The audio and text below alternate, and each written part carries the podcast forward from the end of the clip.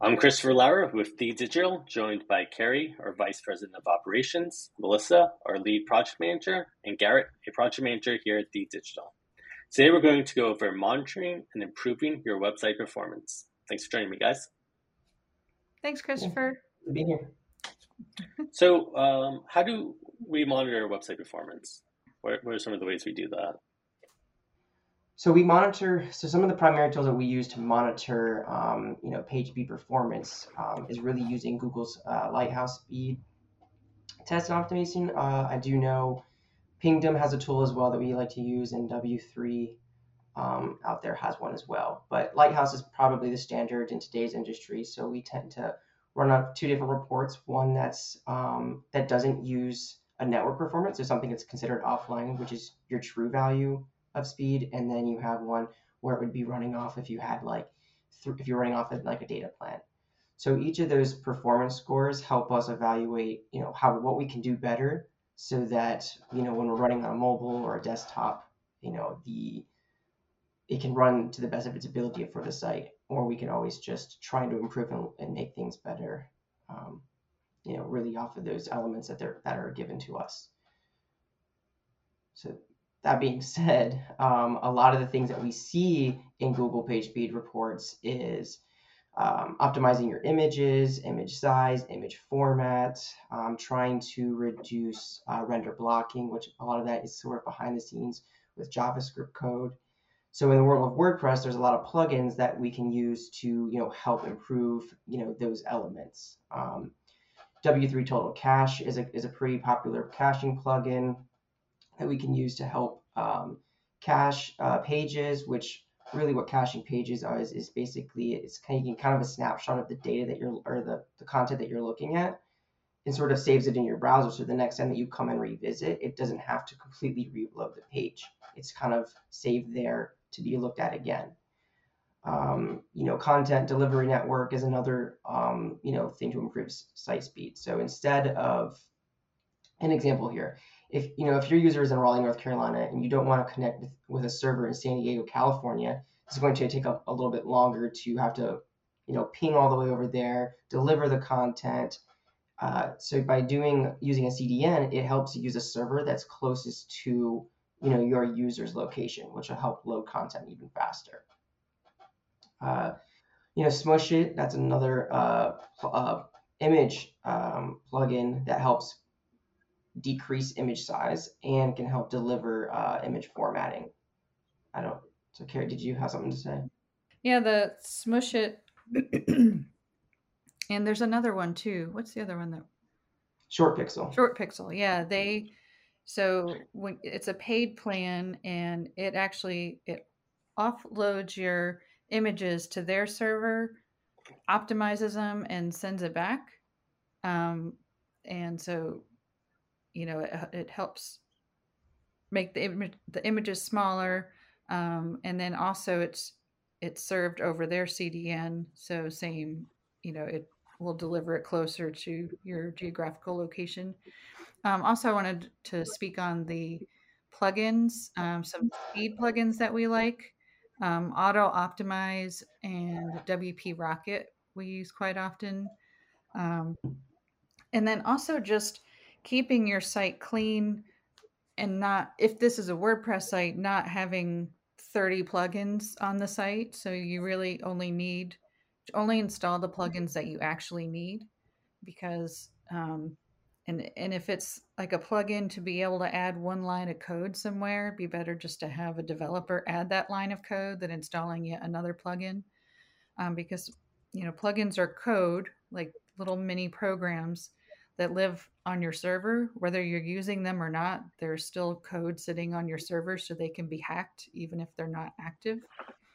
And if often if you have I've seen sites that have, you know, three speed plugins and two form plugins and two newsletter plugins, like just have one of each thing that you absolutely need because those plugins can conflict with each other because they have like the speed plugins all have similar code that can conflict with each other. So anyway, just to have just the minimal amount of plugins that you actually need to keep your site fast and safe. Um, Garrett's touched on the CDN, the image optimizing, caching. Um, oh, cutting down on revisions in WordPress so that you're not storing 50 versions of a page um, in your database. So, you know, you might want to keep three or five of the last revisions in case you need to recover something on a page. But um, you don't want to save all of them because then your your database gets big and bulky, and that can slow down your site also. And yeah, yeah a so couple of those optimization plugins um, can help you know give you the ability to clean out those revisions too so yeah the um, database cleanup handy tool inside there so to summarize we want to be using lighthouse and similar tools to kind of get a sense of the website performance we want to make sure to not have too many useless plugins or plugins that conflict with themselves. Um, we want to be thinking about caching, uh, image optimization, keeping a clean database. A good uh, anything else you might? Yeah, good, oh, sorry, a that? good hosting, a good server. So you can have you know the cleanest, most optimized website on a on a bad overloaded shared server and still get poor performance. So um, having a good reputable host that doesn't overload their servers um, is also helpful. Uh, anything you'd add to that, Melissa? No, yeah, I was thinking exactly, you know, what Carrie said with having a, a good good host. I, I, see that quite often with businesses saying my site is so clean and fast, my images are optimized, and it, and it all comes down to your hosting. Um, and then the, the image optimizing, you know, my area of expertise is more front end and user experience. So it's, it's really about getting the right images in there, getting them to be the right size. Because if you are loading these gigantic, huge images, that's just going to mm-hmm. bog your site down. And people, if your site doesn't come up pretty much immediately, especially with like a commerce site, um, those people are gonna they're they're gonna leave right away. So that's um, stresses the importance of, of all of that. That's a great point, Melissa.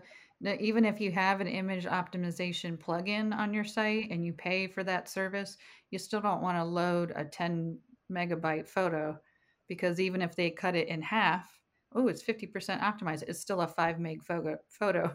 so you want to try to load photos that are 100K or less.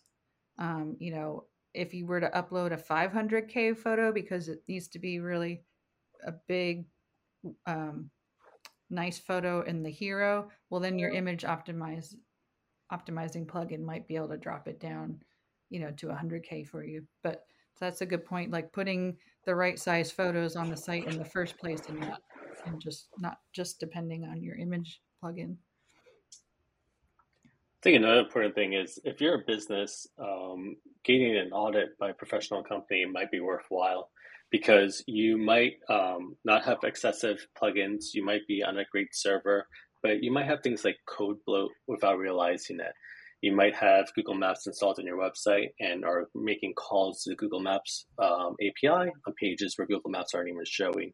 Um, so getting a professional to really dig in there um, can you know help identify a lot of wins, um, especially when it comes to code bloat, which is something that we see all the time. Yeah, yeah. I mean, and um, you know, if you if you if you think your site is slow, but you're on a great server and you don't have a lot of plugins sometimes usually boils down to code bloat in the theme itself. So you have a lot of code that's in the theme um, that's just not being used, but still runs in the background. Yeah. And errors, JavaScript errors, API errors, like if it's trying to ping Google Maps and you don't have your key, you know, it's going to repeatedly try to find that key. Anything running in the background is going to slow your site. And you can see that in the console and in the server logs you know you might have um, we just saw a site today with a reCAPTCHA error um, on it you know easy fix but if you're not looking for it um, you may not realize that that's why your site is slow. Yeah also you know if you don't know what to look for i've seen websites kind of get themselves into trouble when they try to modify html um, files css or javascript um, and then you know break certain calls um, and not even realize it because they're not looking um, to your point, they're not looking for it. Yeah. Cool. Well, thank you, Carrie and Melissa and Garrett, for joining me and sharing some of the thoughts on monitoring and improving your website performance. I think you all hit on some really helpful advice. For anyone looking to work with an award winning web design and marketing company, visit thedigital.com to view our portfolio and speak to one of our solution consultants about your project. Bye. Bye. Bye. See?